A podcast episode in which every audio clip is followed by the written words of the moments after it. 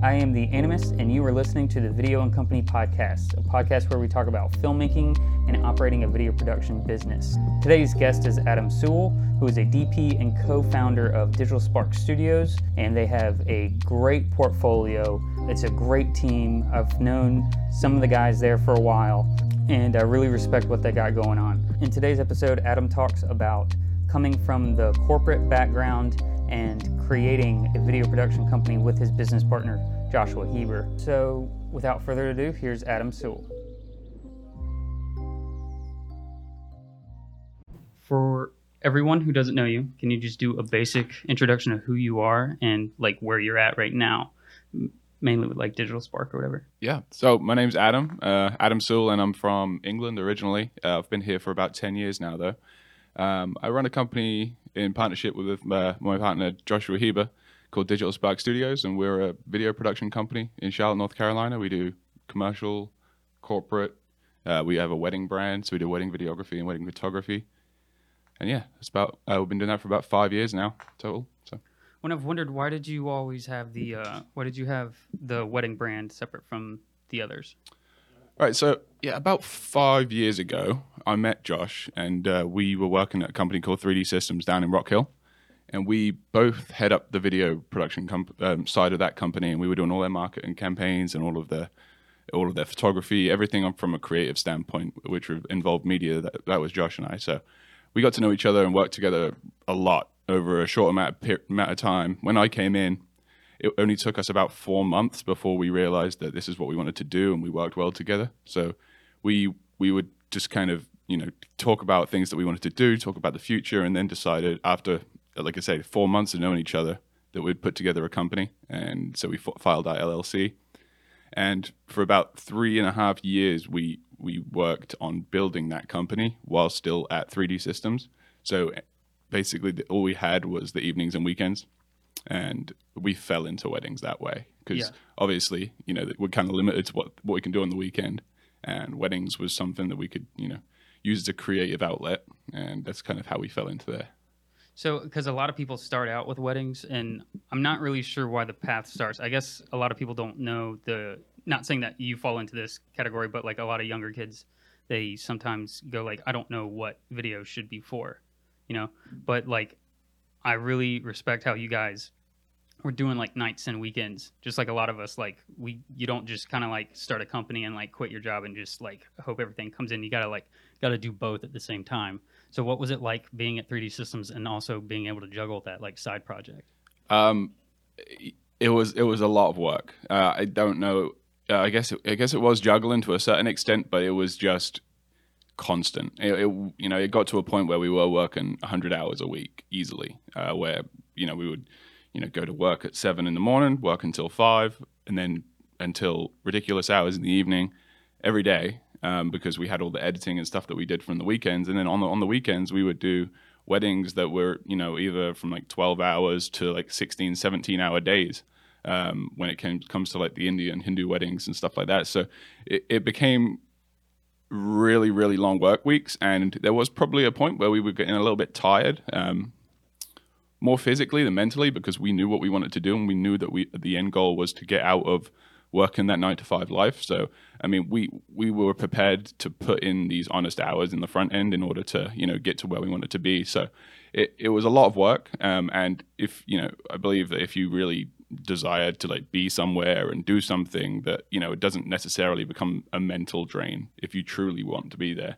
as is you know as as much as it is a physical drain because you know the body can only handle so much. But as long as you're focused and kind of have an idea um, of where you want to go that's kind of like how we we looked at it. So it it was a long time coming but you know uh, just over a year ago now we were able to financially get to a point where it made sense for us to quit our full-time jobs and put everything we have now into growing Digital Spark Studios as as a company. So right, and so did you ever have any kind of conflicts with uh, with the 3D systems? Like, was, was there ever any time where they're like, oh, we like if they were to find out that you did this certain type of video that like they might not be a fan of it, or was that just because you were only doing weddings at that time? You didn't really have to deal with like any kind of industrial conflicts.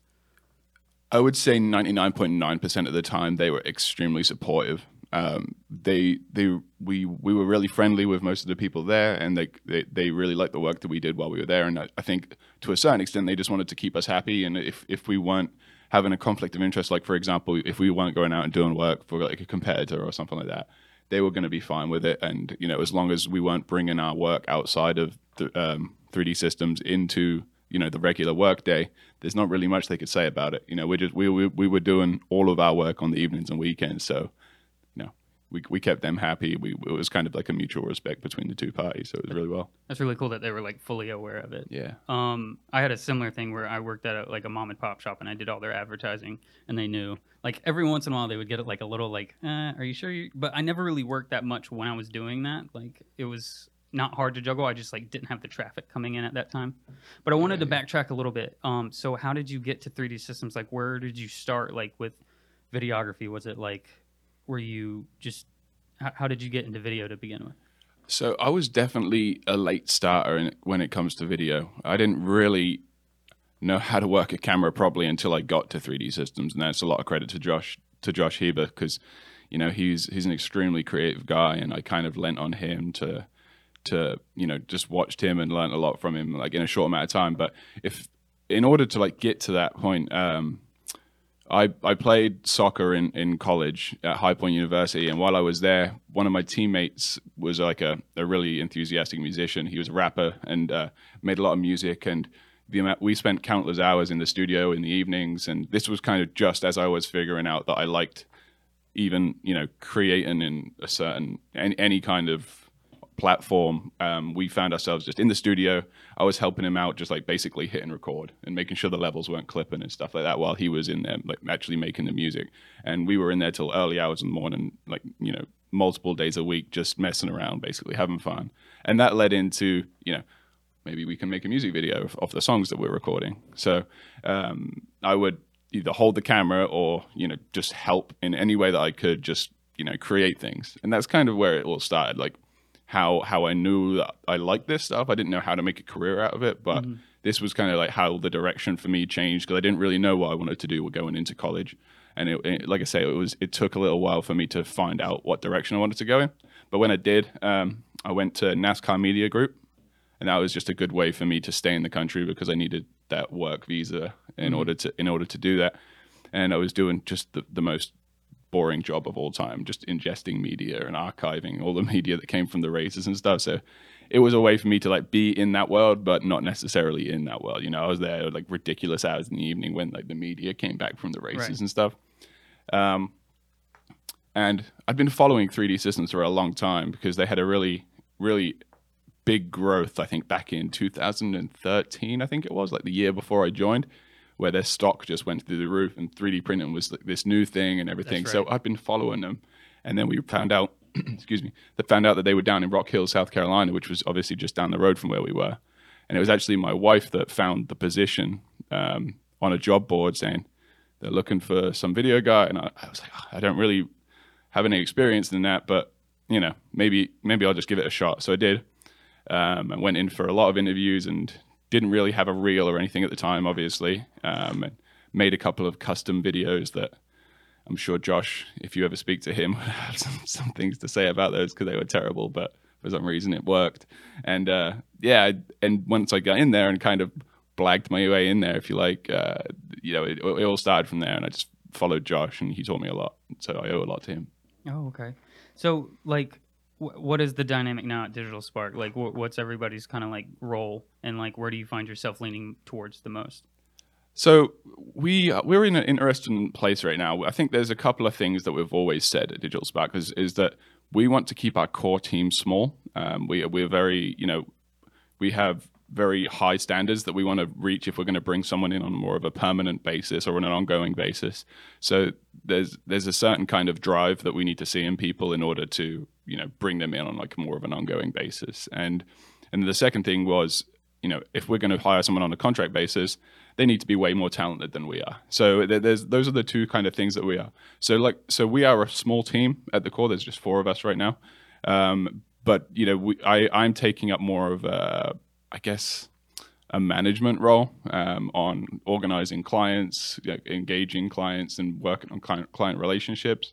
and I still find myself on set like all the time as well. But as far as like growing the company from a corporate and commercial side, that's where I find myself uh, more involved in that and just these client relationship roles and developing and building new relationships. Okay, so like, what are some like what are some things that you're doing now that you probably weren't doing? I don't know, like nine months ago, and it's something that you've seen like growth in.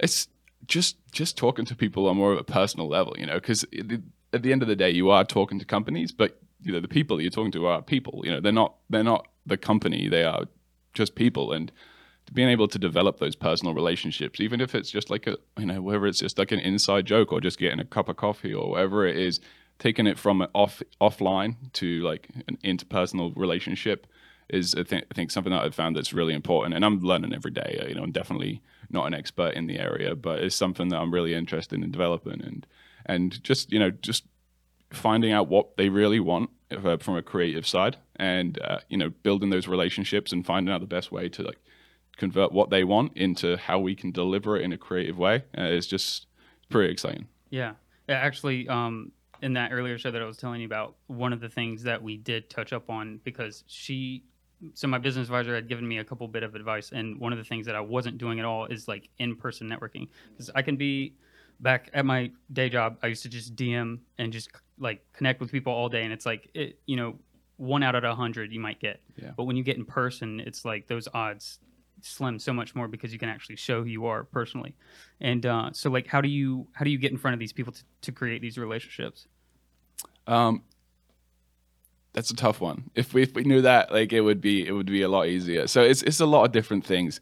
We we were experimenting with things like video email and then just you know just just word of mouth, just asking. You know, if if you want a referral from from someone, just ask them. You never know, like they can say no. That's the worst thing they can say, right?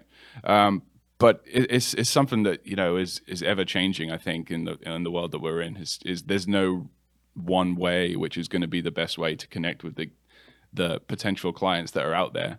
As long as we we just brought a social media person on who is now because we just social media is not really like the way that we we were kind of like driven. I was never really one to like to sit on social media and mm-hmm. use it as a business tool, but it's so important that we we we found that void in, in our company and we weren't and we and it was something that we weren't really you know putting much attention to. So we brought someone in who is a professional and that's just like another channel that we can we can use to utilize and get in front of uh, potential clients. So just just making sure that the funnel is full and uh, you know, you know there's lots of different channels in which potential clients can come from. I think is is really important. Yeah, I think you guys are at a point where I'm trying to get to, and that's where like if there's something you're not good at but you know you need, you just hire it. Mm-hmm. So it's like social media, like you can I can I'm trying to learn social media or I'm trying to learn like sales, like hard sales and like marketing tactics and stuff like that. But it's like eventually I'd like to just hire. It's like uh, this isn't what I signed up for. I you know I just wanted to like create videos and create commercials right. and stuff like that. And you know getting artists is easier for me just because like that's kind of like my my shtick. Like everybody just knows like oh he's the music video guy. So like more or less getting the commercial and advertising and you know that kind of stuff corporate stuff, it's like a lot harder to market for that, and it's mm-hmm. all based on like personal relationships. So like a lot of like network meetings or just like even even coming to train for this podcast like was kind of felt like a networking thing because you have like six people in a room and they're all curious as to what you do and it's like it's just getting right. in front of people and i'm just right. such a introvert that it's so hard to do that's the that. problem in this industry i think as a whole you know everyone is an introvert in this well you know most people are introverts yeah. i'm an introvert at heart I'm trying to get out of that. But you know, this this is this is new for me sitting in front of a microphone. So yeah, or being on camera. Yeah, I tell exactly. you what, uh, it, it it all it takes is once or twice, and then it becomes a lot easier because I I hate doing this, um, but it's something that like you're kind of forced to do. Where mm-hmm. like I noticed um, that like I would tell these companies like, oh, we need to do this kind of campaign, and it's like I'm not even doing that kind of campaign for my business, so I can't really complain like when I'm not growing the way that I'm telling them they can grow. Right, right. And it's like you just gotta like they have to get to know who you are and your business, and the way that works is like being there. Yeah, absolutely. Um, so like on the technical side, like is who who's who would you say is like the main DP at Digital Spark? Is it you or is it Josh, or do y'all both balance between? Uh, we definitely balance. Um, Josh is an extremely good director. Um, like I said earlier, he is he is extremely good at. He's just a creative person in Yeah. general, and that that spills across all different facets of the company. Where whether it's uh, idea generation or concepting or storyboarding, he's an extremely talented, like uh, graphic artist as well. So he can he can really create something out of nothing, which is something that I've always admired about him. Like the stuff that he does from a graphic and motion graphic standpoint is. I, I'd never be able to do it. So he's Um, big on the After Effects. yeah, he's Okay. extremely talented in After Effects. He's he's really good at that stuff. And like I say, like just taking a blank canvas and making something from it is something you know. Not, not from a from a graphic standpoint, I've never really been able to like visualize um, and and like build something from like Right. from the ground up. From a story standpoint, I can't. My mind is probably more in in that way. But we, we all we all um, we all play part in in the cinematography. Um, I think my brain is probably more oriented towards the cinematography side. Um, I love the li- light and and everything, and um, I'm probably more at uh, appeal. Like I, I I like what the camera is seeing as opposed to like the meaning behind it. Yeah. Um, which you know Josh is probably more you know tailored towards. But then you got Taylor as well, who is, is an extremely talented director and is and is so creative um, as well. So it's it's really good having um, those two guys in there because we'll sit around a table and the amount of good ideas that will come up um, from completely different angles around the same subject is is just like I'm just kind of like blown away most of the time by what they come up with. Yeah. Yeah, and they think so differently as well. So it's always refreshing to have like completely different different ideas around the same thing. Well, so like, what are some influences on like your style visually? I I do like dark and moody. Um, I I just I just do. It just appeals to my eye a little bit more. I Yeah. like the way that the shadows interact and how how like the light and shadows create shapes and um, and the way that the light falls across certain things. It it it, it just appeals to my eye Yeah. more so than the light and airy look. It just always has. I mean, that's how I would describe your look, and it's also like something that like I've noticed, especially with like commercial clients, that like they don't they don't see what we see when we when we see like dark and moody. Yeah. They see like oh somebody needs to turn on a light. It's like Yeah. no, there's like so many lights on, you probably don't know, but like flagged them all off. So, Right. but like when it comes down to like dark and moody, it feels like a lot of it has to do with like um like color wise, like there's a way more color contrast in like the dark and moody look hmm rather than the commercial and like do you feel like practicals are like a big part in that Of course, yeah. I always try and integrate a practical in there somewhere, I, I, as long as it makes sense. Yeah. Obviously, um, like for an interview, for example, if it's in like a house or something, I always try and get a lamp in the background on a dimmer and just bring it all the way down, even if it's not influencing like the exposure of the actual frame.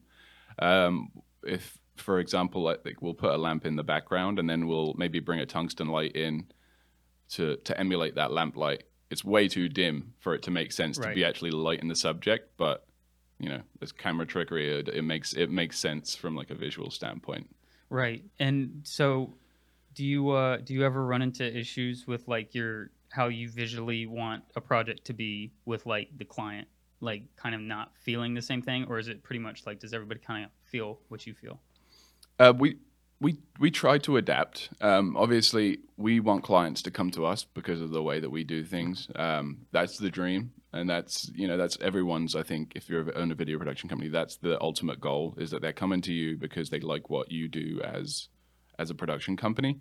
But that's not, not always the case, is it? You know, they, they might like your work, but they want to do it in a, like a more of a light and airy way, and we're always going to respect that right um, you can't argue with the client in, in that regard. If they have a vision and they have a brand that is, you know, more bright and and you know less contrast, um, you gotta go along with it. You can't just have this high high contrast, dark and moody Yeah. piece in the middle of like a whitewash of like toothpaste commercials, for Yeah. example. You know, so that's yeah, we, we have we have to adapt, but you know, it's always nice when they come for to us for our style. exactly that's i mean that's the dream Yeah, essentially absolutely. Um, so like, what would you say? Because how much? I know you do music videos. I know you've been doing the Chloe. Is it Chloe Lowry? Yeah. Okay, Chloe Yeah. Lowry. Like, how how much other music videos are you guys doing? Or is it pretty much like that prod that like series of projects, and then also like all the commercial and wedding stuff?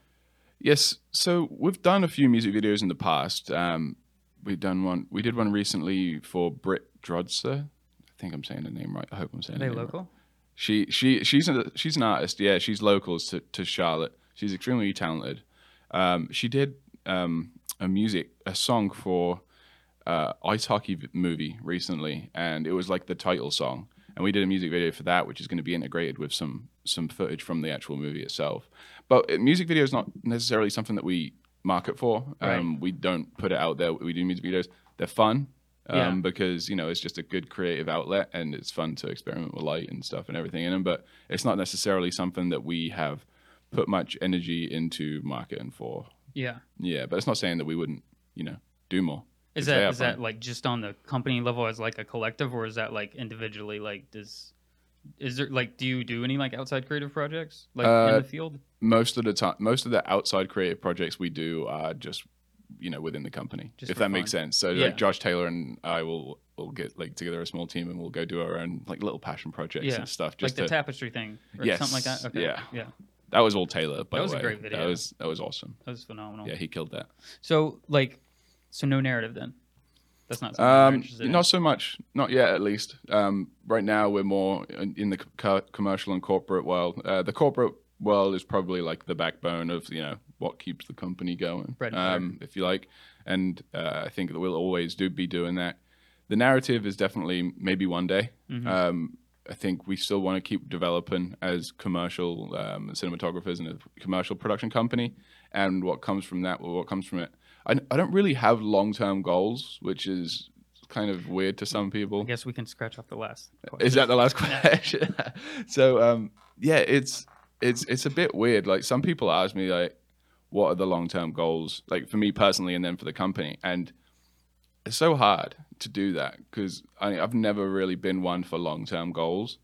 I've never really been one for short term goals. Now that I think about it, I just I don't really know. It's kind of a weird a, a weird thing to say, but I just kind of do what I think's best for either you know me and my family or uh, the company, like one thing at a time. Um, sometimes you know if if if something falls into place and think, oh okay, maybe internal communications is is good for the company. Maybe we can shift a few things around to make what what make do what makes sense for that. But I've never been really one for that for like I never really had the goal to like play soccer in college or anything Yeah. and that just happened. Um, and then I never had the goal to be in video production.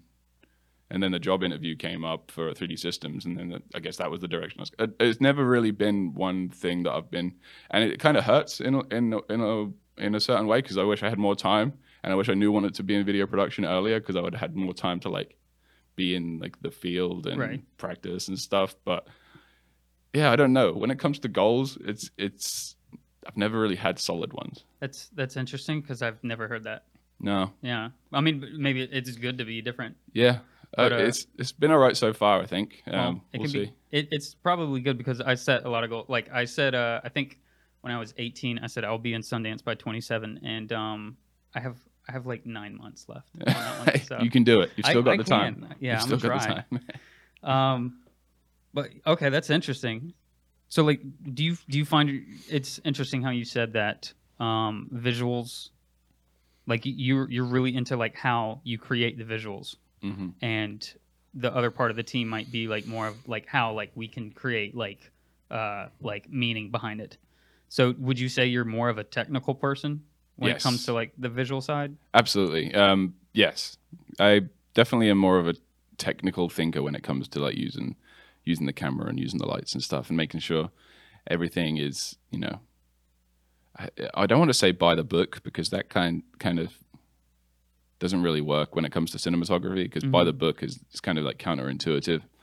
But when it comes to like knowing knowing what I want from a camera setting standpoint and from a lighting sta- standpoint and where I want specific lights and you know what diffusion I want Yeah.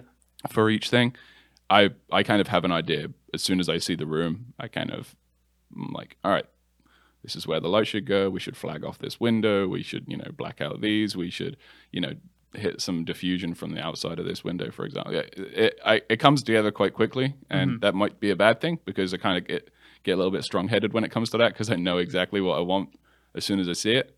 Um, and there's pro- there might be and there probably is some better options for it, but it's just kind of how how my head works when it when it comes to that stuff. Well, I mean, based on like everything I've seen, it like it looks like it like everything you guys do comes out like great. Like it seems like it goes straight from your head to like the set. Yeah. And I mean, I've always like looked up to that and respected that. But so like you're not super scientific about it. Like, do you use like um like light meters, and do you like have to like No, we- don't use light meters. We use the like the Sunseeker app okay um, to know where you know where the sun's going to be coming through. Like if, if we're inside, if it's going to be coming out of certain windows, and you know if we're outside, if you know how we're going to keep you know shooting into the uh, shooting into the shadow and stuff like that. So it when it comes to that stuff, uh, I think everyone needs to be on top of that. But Yeah. as far as light meters go, no, No. we just have calibrated monitors that we go off of. oh what what do y'all use? We use the just, we're just small HD. Small HD. Yeah. um I, it's always confused me like i feel like how like how in depth should i be about like the cinematography part because it's like there's people who like could hit a light meter and tell me like the ratios on that and they're like i need you mm-hmm. to get me these ratios. And it's like i, I don't I, i'm right now i can't be on a set and do that but i feel like so many people like that are at a very successful level or like on a technical level like you know can create like some great imagery still might not know how to do that. I like Yeah. it feels like it's almost like where is that really needed and is it like only kind of like a like clubbish like hollywood type thing that Yeah. we need to like learn that stuff It's, it's I think it's it's it's beautiful because it's like there's no right answer, is there? yeah You know, you can you have people doing amazing things, and they're looking at the looking at the back of like a Sony A7S monitor, hmm and that's all they're using. Like, they're not using any external monitors. They're not using light meters or anything. And then you've got people who live and de- and live and die by the light meter, and they're kind of old school in the way that they they want to get those ratios and stuff. But that can all be achieved. Those ratios can be achieved using false color. yeah Um, it's, it's just a different workflow. It's a digital do you, workflow. do you use false color much Every now and then. okay Every now and then. because I just got it on uh, the monitor that I've been using, and like I'm interested in using more, but like every Yeah. time I pull it up, it's like on a paid shoot, and I'm like, I'm not gonna use this moment to learn that. Like, Right. but um, Yeah. yeah. because I hear so many people talk about like how false color is like just pretty much their go-to Yeah. on like really big jobs. It's like paint by color. It's, Yeah. it's pretty. It's, it's it's like the simplest exposure tool I think there is. Yeah. It really is. It just tells you exposure of everything in the frame. So um, like, do you have any like favorite gear at the moment that like that's not camera or lens? Because I feel like that's too easy. Um, we like our Ronin Two. That's been a beast for us. That's not the one that just just came out. That was No, that's no. The Ronin two is the big boy, okay. the big guy that is really really heavy and leaves you like needing to lay down at the end of the day if you How- don't have a ready rig. is it?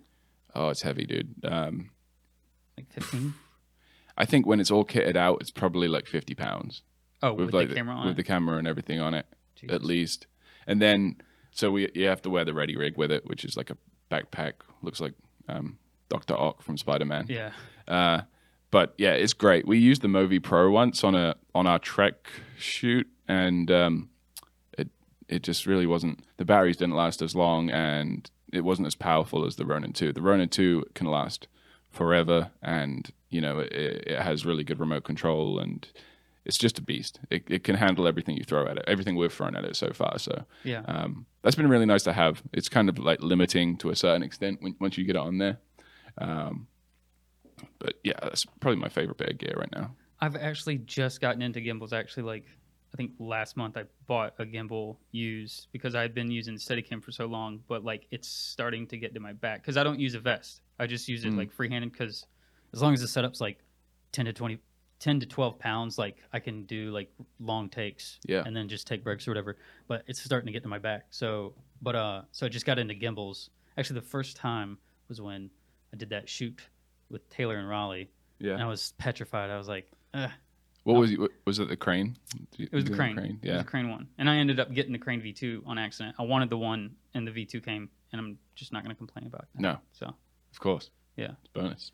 well, do you have any like uh like techniques, like favorite techniques you're doing right now, like specifically with like lighting? Because I I'm I'm curious. Like I I would love to like see some like behind the scene photos of like y'all's lighting diagrams. Yeah. Because it feels like there's a lot of layers to it.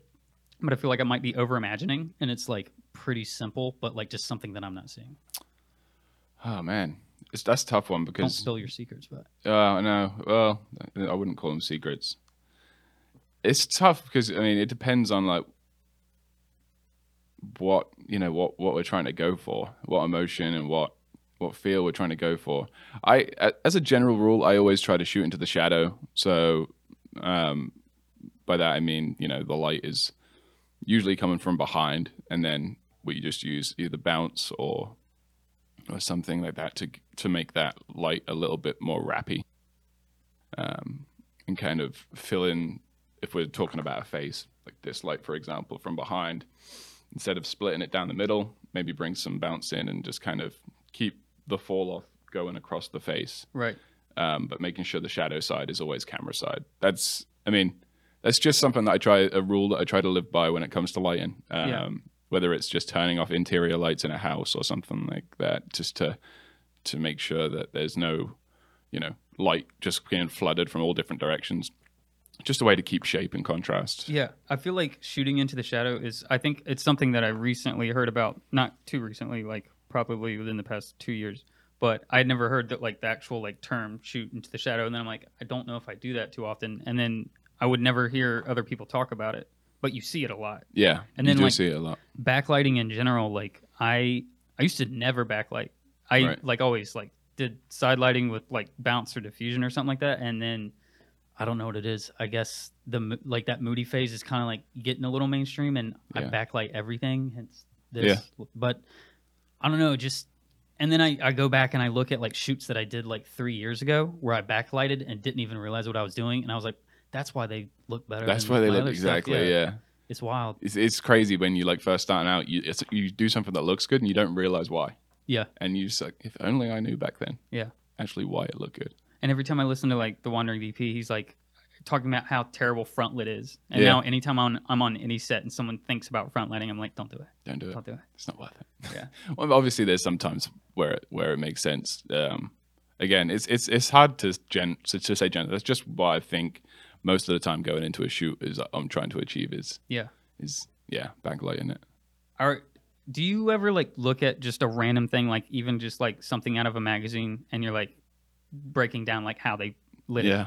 It's a curse dude Yeah. you can't watch a movie without breaking down scenes. Uh, I don't know. It's tough, man. I, I, I used to be able to enjoy movies, and now now you're looking at it and thinking about what the DP is doing there because obviously, like, they're amazing. Like, you watch like a Deakins thing, like a Yeah.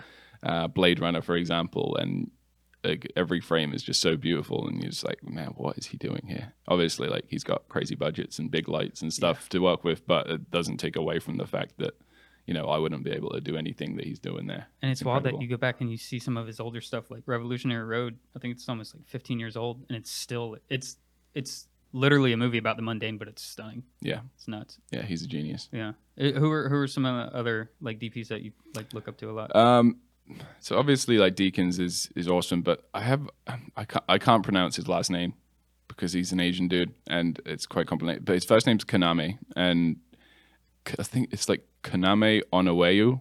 Um, that might be really far off, but he's been my favorite DP for a while now. Um, he does a lot of commercial work, and it's not necessarily an, any narrative stuff, but i his work is amazing. I'll try and get you like a Vimeo link. I don't know how Yeah. you're going to deliver this, but you can post it in there. yeah, I would love to see Um, that. but yeah, incredible I'm work. Unfamiliar. Is there are there any brands that you can think of that like he's worked on? Yeah, he's worked with um, a lot of like high end like fashion and makeup, like Chanel and um, what was. Um, uh, can't think of the ones off the top of my head. The actual brands, I can just see the visuals like really clearly. Is it like sh- like chic and is it like high key or moody? He does a lot of different stuff, which Yeah. is why I really respect him. Like he has a lot of dark and moody, like music video stuff. Yeah. Um, and it's just like incredibly creative. And the directors that he worked with and the creative that he has to work with is incredible as well. So obviously that pays plays a big part in it. Um, but just the visuals, um, like like I say, he's done he's done anything from like stuff that looks like a Gap commercial, you know, Mhm. like nice and bright and you know trendy and stuff, to like super moody stuff. So I respect his versatility and the stuff that he's been able to do. Um, so yeah, he he does some really nice stuff. Is there anybody else? Uh, not really. No, Really? Like, I I don't could- really I- follow them I could too see hard. you uh, liking Bradford Young. Like you, you'll have a similar kind of style. yeah, I don't know that guy. Bradford Young. Mm-mm. Um, Oh, Brad. I've heard the name. Yeah. I don't really follow him or anything. Arrival, Selma. Oh yeah, Um, yeah, yeah. Pretty much all the new latest Villeneuve. I don't know how to Yeah. say his name. Denny Villeneuve. Okay, All that stuff. yeah. Pretty much. But yeah, he's real dark. I need to pay more attention to the actual people behind the work because I see work. Well, obviously Yeah. everyone sees work, and I'm like, I really like that. Maybe I'll save that. But I Yeah. don't look at the DP. I should give them more credit. Well, I, I think it's cool that like you're in the commercial and corporate world and it's like you're not necessarily like taking everything like taking all your inspiration from like films Mm. and stuff like that because I feel like I don't think mm, a lot of people pay attention to ads really Yeah. anymore and I don't I don't have cable. So when I'm like at my family's house or at someone else's house and there's cable on and they hate when the commercial's on and I'm like this is when I'm paying attention because I'm enjoying all of it. Like, right? Yeah. Wells Fargo commercial, it's like it it's to, to everyone else they don't care, but it's like this is gorgeous. And Yeah. they're like, it looks fine. I'm like, no, it's gorgeous. Right. But it's it's cool that you have that kind of influence in that field that you're actually in. Yeah. Yeah. Because I really, to be honest, I kind of thought y'all did a little more music videos, but I can understand why it's something you don't market. It's Yeah. kind of like a, it's a diff, it's not, it's a difficult market. The back end is not fun. The back end is not fun. You're right. No. To me, uh, we've probably done like 20 music videos altogether. Maybe. But how many different artists? Probably like five. Oh, okay, yeah, Yeah, we did. We did like 13 for Chloe. that's what I heard. Yeah, we did her, her whole album up in. Uh, we went to Virginia for like the first six or seven. Then we went to. Then we did some in Charlotte. We actually filmed a couple in our studio. One that's releasing this week, actually, I think, called Dirty Disco. That's a fun one.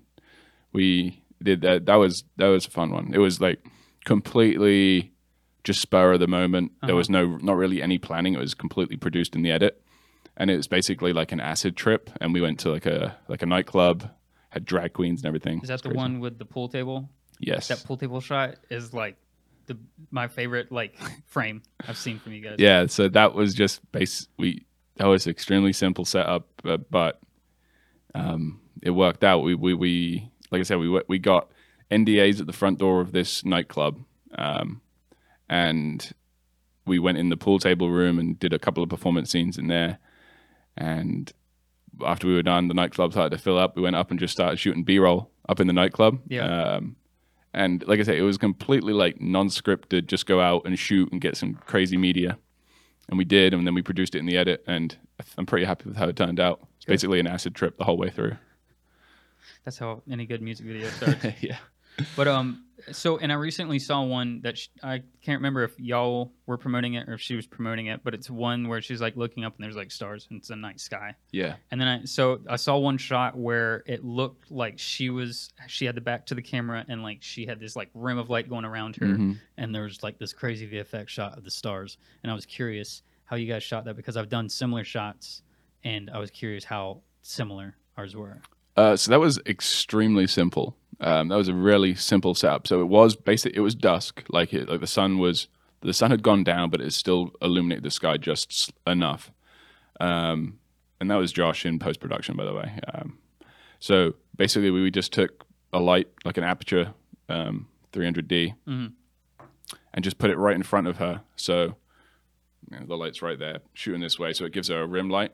Um, so she has some separation from the background and then we just you know replaced the sky um, in After Effects just using like a um, like a tolerance map. So we pulled out the sky um, because it was darker than the rest of the frame. Just pulled that out and replaced it with a time lapse of the night sky. So instead of just like adding stuff to it, you kind of just replaced everything around her. Essentially, Yeah. that's what I was thinking. Yeah. So the floor and everything was obviously still it's just the sky that was replaced. Yeah.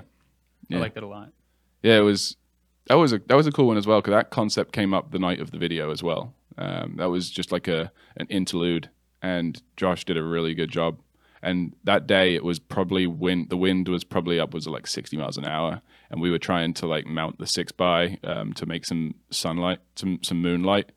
And oh man, it was like a sail. It- like the I they were in this old cabin in the middle of like Hot Springs, Virginia, and we've got this this six by roped to the the side of the building um, as diffusion, and like the wind is just whipping through, and I don't know how we managed to get the shot, but it worked out in the end because, man, that was some of the strongest wind I've ever seen. If you had any advice for someone who is doing the nights and the weekends, Yeah. and they're they're trying to, because I so basically, I hope the the information that the people I bring on give is going towards the kinds of people that like I was like five six years ago, where it's like I'm shooting on the weekends, I'm shooting at night, I have a day job, but it's like I don't want to just do that forever. hmm I want to be able to break out and you could call it form a company or you could just call it where it's like that is your job. And I remember Matt Workman said you're not a DP until it pays for your lifestyle. Right. So the moment like no other money was paying for like how I lived, I was like, okay, I'm finally a DP. Yeah. And then 2 years later I actually got good. Yeah. So how, what advice would you give to someone that's in that position and they want to get from point A to point B? Um, well, I'm going to start with a harsh reality in the fact that it's not for everyone. Yeah. Um, it's there is a certain amount, there's a certain mindset and a certain drive that you have to have, I think, in order to be to get out of the nine to five. Some people, although they won't admit it on the surface, are happy with the nine to five. They like the security, and that's that's absolutely fine. You know, it's nice having a secure paycheck and having healthcare and all that stuff, and and and for a lot of people, that's that's the way to go. Um, and you know, for the people that want to get out, truly want to get out, you just have to just you've got to suck it up. And, you know, for for me and Josh, excuse me, for me and Josh, it was it was three years of no life uh, outside of work. Really, we had to just hustle. We we worked every night and almost every weekend in order to get to a place where our our salaries were there were the um we were making less in our salaries than we were in our in our part time work, and that just takes a lot of work. It takes uh, just just got you've just got to envelop yourself in the industry. Uh, you have to be learning all the time. You've got to be reading, um, learning from people that who are better than you and who have done it successfully, and you know just work, just get it done because there's there's no easy way to it. Yeah, there's no secret formula. It's like the consistency. And I'm just curious because we didn't really talk about the wedding brand too much, Yeah. or necessarily just doing weddings in general. Right. Um, I have a, I I have a weird track record with weddings, um, and so I don't market for them. I don't really do them. It's pretty much like a friend thing. Yep. Like if I'm shooting your wedding, I'm we're good friends. Yep. Um, but how do you guys feel about do, doing the weddings back then? Like, were you super passionate about doing the weddings? And how about now? Now that you have like this commercial um, client base and like portfolio, like, do you still feel the same way about weddings? Are you passionate about it, or is it kind of like just we have the like this is our brand and it is also bread and butter. Like, it's what keeps the lights on. Like, Yeah. so how do you feel about that? So, weddings will always be part of our business. Um, they obviously have got us to a point where we we could, you know, focus more on the commercial side and corporate side, but we will always do it and we'll always improve uh, in what we're doing. We, whether it's um, you know, obviously it started off with Josh and I on every set, and then Josh and I edit in every video and everything, and that's not necessarily sustainable um, if we want to build a business across two different industries, if you like.